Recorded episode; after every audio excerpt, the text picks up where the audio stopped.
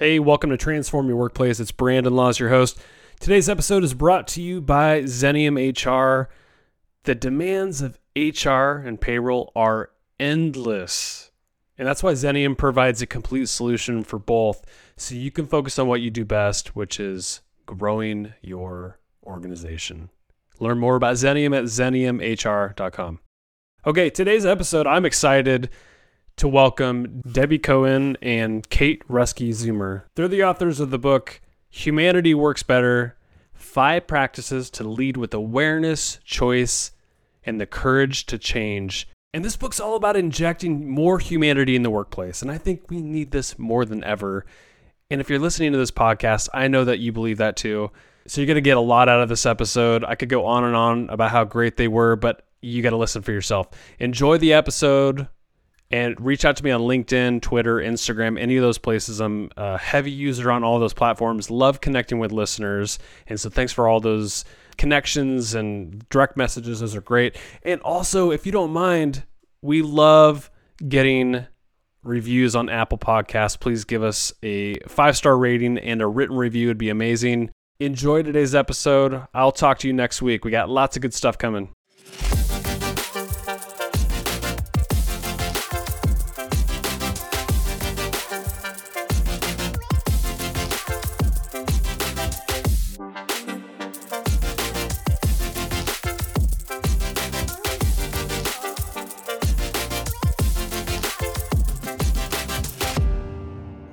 Debbie, Kate, it is a pleasure to have you on Transform Your Workplace. Thanks for coming onto the show.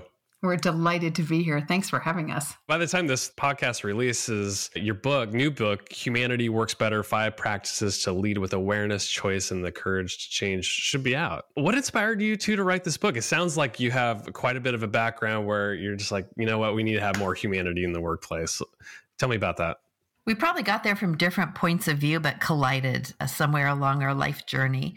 So, what happened for me is I started my career out working with young children and how to help families and young children be the very best that they can be. We looked at this pure potential that comes into life and how do you help nurture and foster that and support the family unit doing that. And then I got really fascinated about people and organizations and how they work and how come when we get to be grown-ups that pure potential and passion is squished out of us? And how much of that is a roadblock internal to us and how much is that a systemic roadblock that organizations create in their structure and so that journey led me into leading HR for a bunch of different companies, not because I was passionate about HR, but because it felt like such an important function for potential to be unleashed. And that's how I collided with Kate. That's right.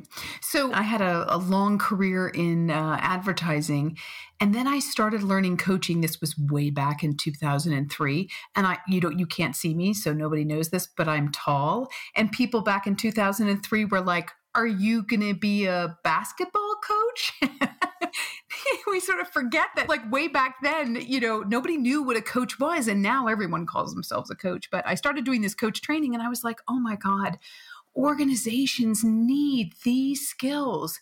You know, we joke all the time, Deb and I do about like these are not rocket science skills. These are pretty simple skills, but it's like somewhere along the way we have forgotten them. And I really was so passionate about bringing these skills into organizations to have them be better humans together. As Kate and I started doing more work together, part of what we noticed is there had been such an emphasis on productivity and efficiency that people were just the lifeblood was squished out of people. There was nothing left for them to give. And we'd be doing these trainings with people and they would know nothing about one another.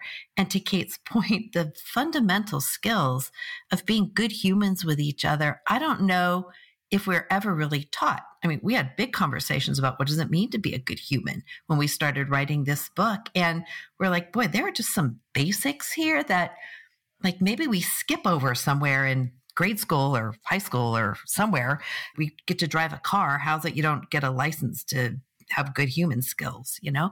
And so part of the catalyst for us was boy, these roadblocks that make work really hard and really messy, if people had basic skills and frames of references to use when you hit those inevitable messy moment roadblocks work would be so much better and people would be in different kind of relationships with one another.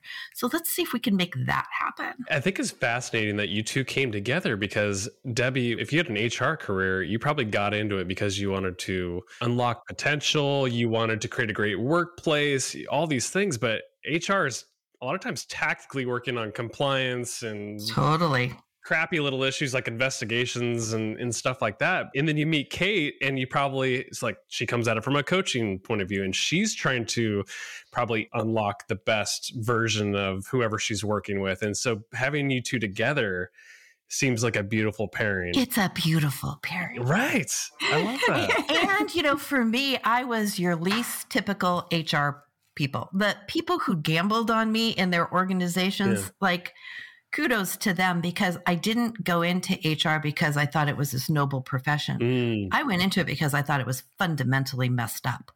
And it was not adding value into organizations. It was focused on doing things for maybe not the right reasons. And so I went in it to go inside and see, I can't just sit on the outside and complain. I have to go yeah. inside and understand what's not working and can it be done differently? And if it's done differently, do you get a different result? And the answer to that is you do. And that's partly the beginning of the work that Kate and I did. I asked her to join me when I was the head of HR for Mozilla and create a fundamental different kind of leadership program that did unleash the best of the people that were there.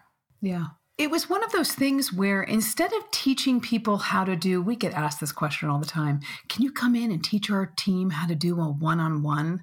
It's like, it seems so basic. The answer is like, no.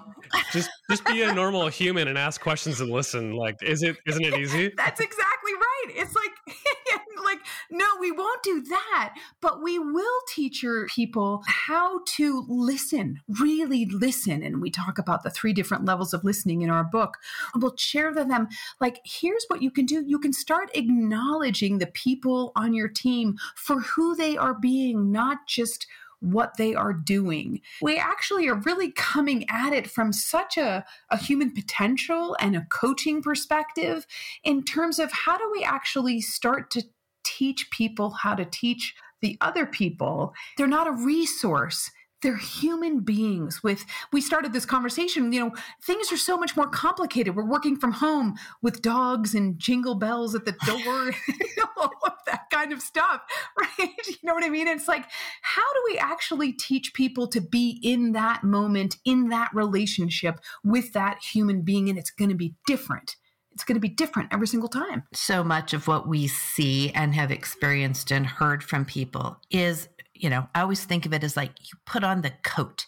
I have to look professional. I have to be professional. I have to be a manager. I have to do leadership. And we're like, what, what, what? Like, like take off the coat, right? Put down your armor. Like, who's underneath there?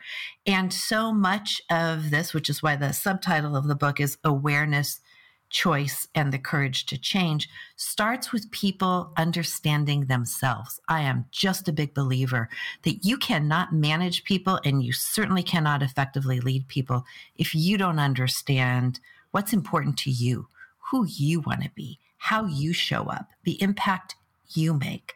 And when you do that, if you are a leader of a Fortune 50 company, or if you are a startup, or if you are somebody running a book club group, right?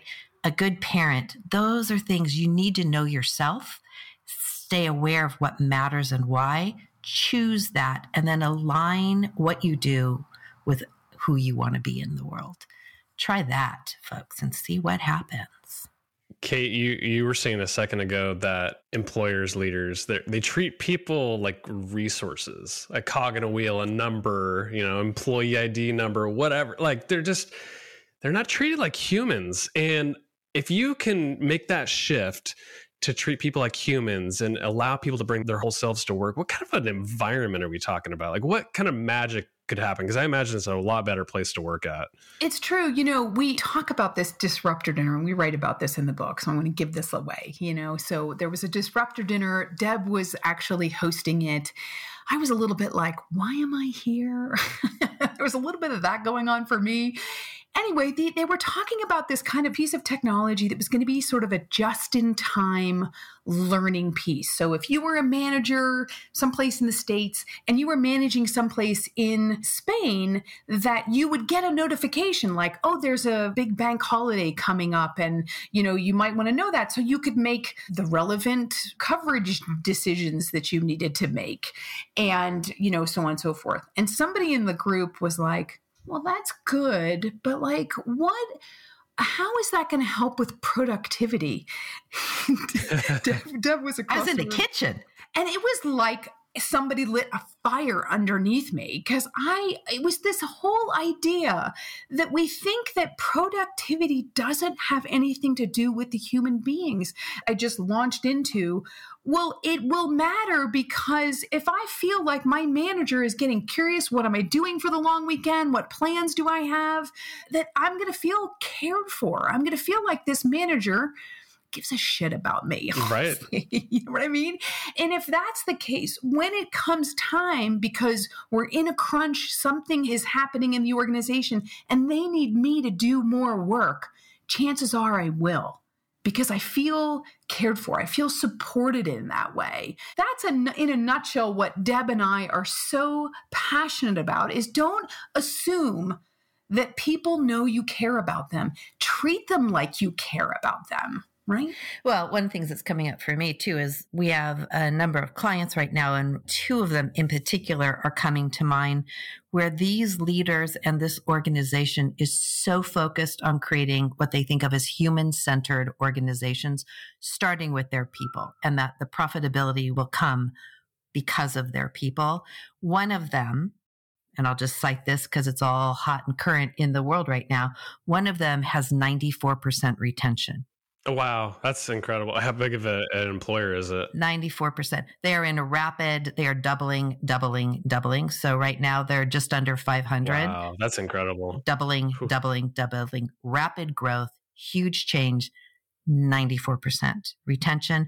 100% virtual workforce. So I just need to offer that out. Another client that we have who is not 100% virtual, completely different industry, has doubled and exceeded their revenue targets halfway through this year, have hit their end of 22 revenue targets.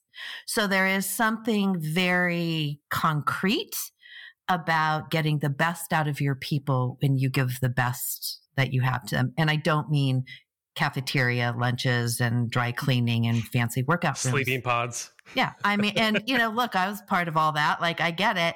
And there's just something to be said for people feeling like they matter and that they are part of something big and exciting and and fulfilling and are treated kindly. That's right. And I, I mean, you know, one of the things that I see all the time is that this is very fulfilling for the people who are learning these skills or relearning these skills in some cases, right? They want to be better humans. That's very fulfilling work. How do I create deeper, more sustainable, and dare we say it, more loving relationships at work? Then that's more fulfilling for everyone right? And we know that, as Deb has just said, it actually leads to more productivity. But we've been having this productivity conversation in the wrong way in our book. You know, we've we've been having it back to, you know, my lens of individual roadblocks, systemic roadblocks, as how to fix the systemic roadblocks absent of what the humans in that system need. And our advocacy and the reason the book is written for you, for the individual, not just the top of the house, but for every human is we're just a big believer that when you start to change, the people around you will start to change. And so if something isn't right in your workforce, if something needs to change, you can start choosing to show up differently and see what kind of effect that makes. If it doesn't make an effect, you might not be in the right place. but it might surprise you what happens when you show up differently. I pulled out this quote. It was pretty impactful. The quote says, Something is terribly wrong with our work relationships if people are literally sleeping on the floor next to their colleagues and have no idea what's happening for them as human beings. End quote. And I, am just curious, like, why can't we have deep relationships? Why aren't people asking about what's going on with them in life? Because work is a lot better when you have deep connections and it's easier to be productive when the trust is there and things are just moving faster. What is it about the modern workplace that doesn't allow us to have deep connections? It's hard. Emotions are hard. We love to focus on the doing of work, but heaven forbid we talk about how it feels to do that work or how we feel doing that work, right? Like that's messy, hard work. And it's, you can't quantify it and put it in a nice little box. You have to deal with the mess. And my feeling is is that work sort of hasn't caught up with, you know, what is needed in the workplace. We're actually in the land of emotional intelligence. We are in the land of emotions, which is the messy part of what we always talk about, right? If someone's having a bad day or if someone's mom is in the hospital, right? You know what I mean? There becomes this fear of like, uh oh, they're going to have emotions and I don't know how to deal with it. That's exactly right. Like, back off. I don't know how to deal with it. And because I think that what happens a lot of the times that in a shorthand, we're here to get stuff done. Like, that's what we have to do. We are here to solve problems and do things. But if someone comes with a whole boatload of emotion, I don't know how to solve that problem. Or request. Like Kate and I were doing a training. We got asked to do some work with an executive team on decision making. Like how do they make decisions, good decisions, eh, aligned with, you know, the kind of company they want to be. So we had this fun scenario of so an employee shows up for their one-on-one with you and they're like, Great news, Brandon. I have an opportunity to go to Bali for six months on a meditation retreat. And we're like, so what do you do? And they were like, can't we just say no? What about this? What about that? And no one paused anywhere in their reactions to say, well, what's important to you about that? At which point the person might have said, well, my dad died two months ago, and this is an opportunity for me to go and like we skip right over it because it's about what's the effect of that on us. And we don't spend time understanding what's important to this person over here. And from that place of understanding, then what's possible? We get to the, we need to control this and shut it down and stop this because it's uncomfortable. We write about that in reactive tendencies, right? As opposed to seeking to understand what's important and from that place what's the realm of possibility that might actually strengthen the relationship and build greater connectivity. But that's a skill we can help with. But it was super fun. We had, you know, somebody play the employee and it was, you know, a super fun, very benign kind of playful way to land the point of the importance of pausing and sort of checking in with yourself and seeking to understand the other human. For a lot of employers, they're, they're not operating this way. Leaders are not operating this way. This seems like a big change. What's the first couple steps? I mean, you have in your book you talk about the five practices to to lead with awareness and choice and courage to change. So maybe outline some of the steps maybe all of them. You don't have to go too deep into it because I want people to check out your book. But if people are looking to, like, I love what you're saying, I want to create a more human based workplace. I want people to bring out the best version of themselves, work better. It's going to result in productivity. What needs to happen in order for that to take place? You know, Deb said this earlier. I'm just going to reiterate it, which is it's so funny because we absolutely believe in systemic change, but we actually believe that that happens with one person at a time. If you start to, and you is really at the center of our book, if you start to behave differently, you will actually create a different reaction from the people around you.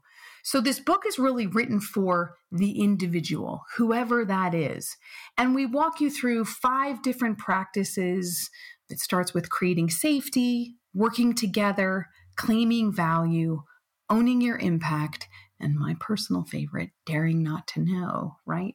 And embedded in each one of those are very specific skills that help you. And we wrote this in this way on purpose because you might be like, no, I think my team feels pretty safe with me, but boy, we're not so good at working together. So you might want to just dive into that chapter and see the skill that we actually talk about in there and just try that on. Like read about it, try that on, and see how that works. Because different people have different strengths. And there are some things that some of us find so easy to do, and others of us really struggle with those things. And so we've tried to create a bite sized version underneath each one of these practices and embed some very specific skills underneath it so you can just start where you need to start. You said that your favorite was the last principle, dare not to know.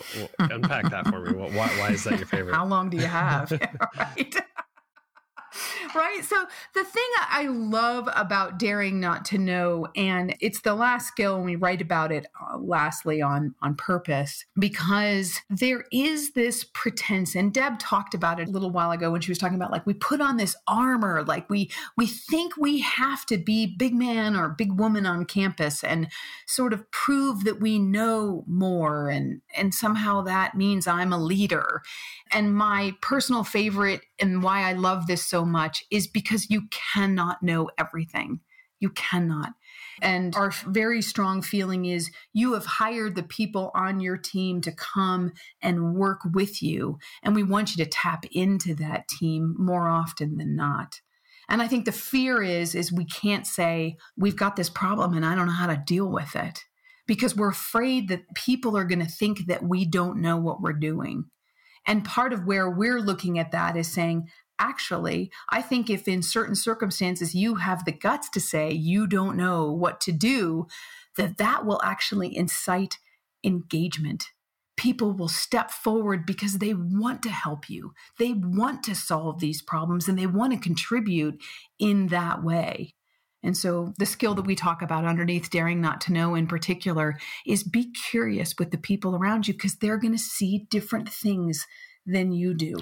Which is a great skill in this particular practice if you're not courageous enough just yet to say, I don't know because I can say, boy, Brandon, I'm curious if you know how to make my headphones set work without me being like, I have no idea how to make my headset work. Right. And you'd be like, hey, you know what? There's some settings right up here that you might want to check out. Oh, well, voila. Now we're engaged. We're building a connection. That's exactly right. Right there. Right. And I could be vulnerable with you. You could be like, oh, gee, I got this puppy barking in the background. Like, it, like it doesn't, you know, it starts to shift. And the other thing I love about daring not to know in surrender is is it creates space for other people to say the same thing.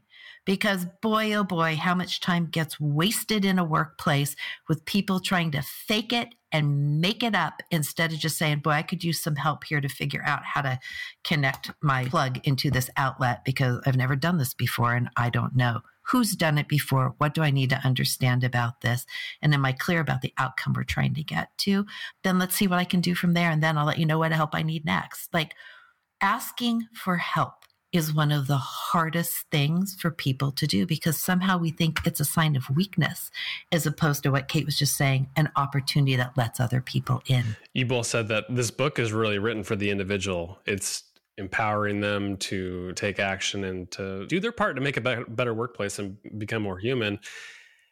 Do either of you have tips to share about how do we create better connections at work whether it's like really tactical practices or just even that, like certain questions that you would ask? I'm really curious because i love this part of it. It's just hand-to-hand combat it's like the one-to-one relationships one relationship at a time can really make an impact long term and i think you guys are saying the same thing i mean i, I really i love it let's ping pong on this kate so here's one that's just like jumping into my brain every quarter or so i speak on a panel at Berkeley for new managers. And every single time somebody's like, I can't get my team to engage. I set them up. We have this agenda. Nobody comes with any ideas. Nobody's doing anything. I said, Well, you know, have you ever asked them? Have you ever asked them, like, instead of you coming in with an agenda, what if you ask them what feels important for them to talk about and create the agenda from their point of need?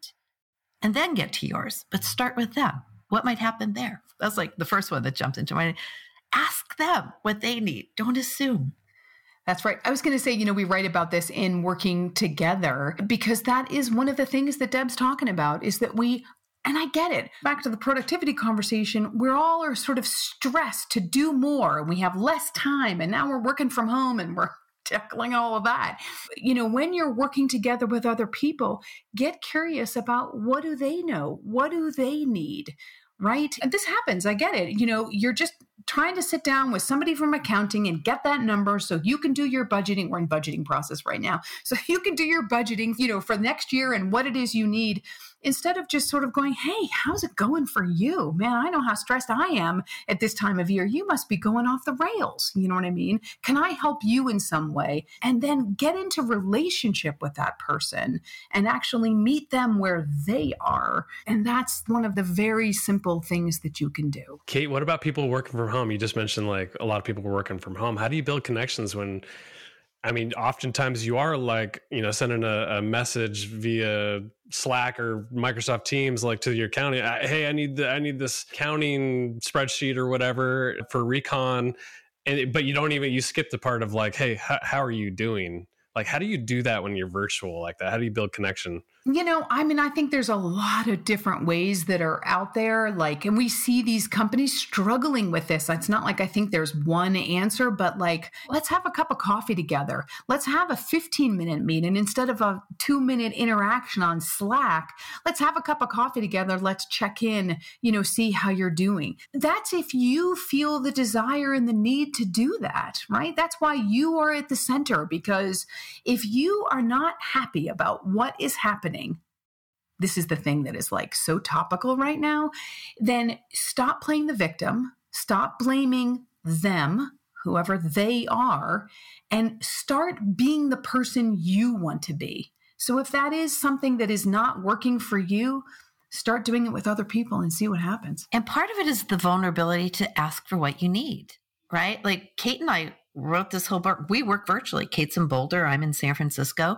We went 18 months without even being in the same proximity to each other, wrote a book, launched a company. I've had a very busy year with clients, all remote. And one of the things that we learned is we need to connect before we just jump into our work right? So if we're going into a meeting with our marketing team, we'll get on a call 30 minutes ahead. And all we might do is be like, Hey, what'd you have for dinner last night? How you doing today? What's happening? But it's a place to connect and get grounded with each other before we launch into the doing of our day. And to Kate's point, there are a thousand different ways that companies are working to make this happen. And I'm going to go back to the model in the book. It starts with you understanding what do I need? Look at how fast it happened with us. We got on a call and we're like, zim, bam, boom. Now we're talking about all kinds of stuff, right? It can happen, but part of it is the intention to want to have that happen and finding those little ways that weave in significance of uh, the human to the doing of our time together. Yeah, we do make up that it's going to take so much time. It's going to take so much time. And and and it's just not true. It could just be like, "Hey, how's your day going?" Right? Before you dive into whatever it is you're there to talk about, you know, and then they might ask you, well, hey, how's it going? Mine is going pretty good. Actually, I'm feeling pretty good about stuff. And then boom, you're off, you're done. And part of the secret of that is it's not yours to fix. I can, Kate can say, how's your day going? And I can be like, it sucks over here, right? Like the dishwasher backed up, the dog is done things on the floor, you know, they're cutting trees outside. Like, mm-hmm. you know, those days happen. Yeah. And it's not for Kate to fix it. It's for her just to be like, wow, Deb, that's a lot going on. What do you need from me so that we can move on with what we need to move on with? Not like, oh, geez, we better stop today. You know, we were doing a session with a, a senior team and people had talked about the vulnerabilities in their lives and what was hard. And this one guy gave this great example. He said, I don't know who it was, some famous basketball player's dad had died. And he said, that guy showed up and took the court and he said, that's what we have to do. We still have to show up and take the court. But everybody had compassion for him that night for how strong, how courageous, how whatever that own emotion was for themselves was watching him take that court and why it was so important for him to show up that day and play. Had he taken the court and we had not known that about him, the connection with him as a human would have been very different. So, this metaphor of no matter what's happening, we still have to take the court. But boy, taking the court, knowing that your people around you are cheering you on and holding you up or whatever it is, that's humanity coming to work. One of the things I find about connecting with people is that there's a lot a lot of people just ask really shitty questions to get conversations started. They ask like, "How are you doing?" And it's like, of course you're going to get a crappy answer back. It's like, mm-hmm. "Fine, fine, I'm good, yeah, I'm doing well." But if you ask something specific, like something a little deeper, you're probably going to get a better answer too. I mean, you, are any conversation questions that come to mind for you guys to really like right off the bat get deep yeah. into a conversation. Yeah, I mean, we teach people how to ask what we call powerful questions, and you start with what? Start with what? And then fill in the blank. What's the best thing that's happened to you today so far? What excites you about tomorrow? Yeah. yeah. I love it. One of my favorites is what else? Don't just assume that the first answer is it. If you want to go deeper, ask the question, what else? Right? Because then you're basically saying, I'm really listening to you and I know there's more here. One of my favorite ones is, What's important to you about that? Because we say all these things, right? Like, oh, you know, I. I'm really excited because I had, you know, fettuccine for lunch. You know, what do you like about that? Oh, I really like the gooey, cheesy sauce, you know? Oh, say more about that, right? Suddenly yeah. you're having a whole different conversation than what'd you have for lunch today? Do you find that like even people who are not comfortable being vulnerable and going deep into stuff like that, could they survive in, in an environment where you're asking deep questions all the time like that? it's our favorite kind of client. It is. It is. Oh, we've good. done like uh, we've done so much work in Silicon Valley where you know we're dealing with well, I might very lovingly call very cynical, very analytical thinking people who are solving some of the biggest sort of technology out there, and even they are willing to play because they're humans too. And that's what we're trying to do is encourage these humans to connect with each other in whatever and over whatever topic they want to. We were finishing up with, you know, we do these as cohorts because we think that also builds the cohesion inside the organization. You have a group of people who are going through these transformational experiences and learning together. And uh, so we were finishing up one of these, and there was the what I would consider a salty, you know, a salty head of engineering for this company uh, with tears in his eyes says, Whoever knew that the soft stuff was the really hard stuff? Who knew? Who knew? And and kudos to those who step forward to do this work. They will be on the leading edge of what comes next with people and productivity in their workplace. At least that's our big belief and we're starting to see it in the outcomes of some of the work we're doing with clients now. I I love what you just said about like the soft stuff's the hard actually the hard stuff because I think this is my belief. I I know that you guys believe this too, but I think to be a successful leader in today's day and age and even in the future, we're going to need to know how to do this stuff. We're going to need to have emotional intelligence. We're going to need to know how to connect with people. We're going to have to be vulnerable. The strong stoic leader is I don't think it's going to that person's not going to survive in in tomorrow's business world. That's world. right. You know, one of the things that comes up for me, you know, really two things come up for me. One is this idea that you know, you really do need to start practicing some of these emotional intelligence skills. Start small. Just get curious. Listen over there, right? You know, and that's where we sort of focus on some of these very simple sort of skills. And I think it's where COVID is actually forcing this a little bit, right? We used to be like work, and home. And now all of that is sort of. it's all bleeding together. And so, I mean, in a weird way, I think uh, COVID is actually forcing this issue a little bit more than perhaps pre COVID because our worlds are, are being meshed up. Sometimes the most challenging and adverse times in the moment they suck, but we learn a lot about ourselves and other people. So I I say we take this time, the challenging time, and learn more about ourselves and come out better on the back end. I love that. Kate and I often say you don't learn from a place of comfort. You learn and grow from a place of discomfort because it's pushing up against something that matters to you.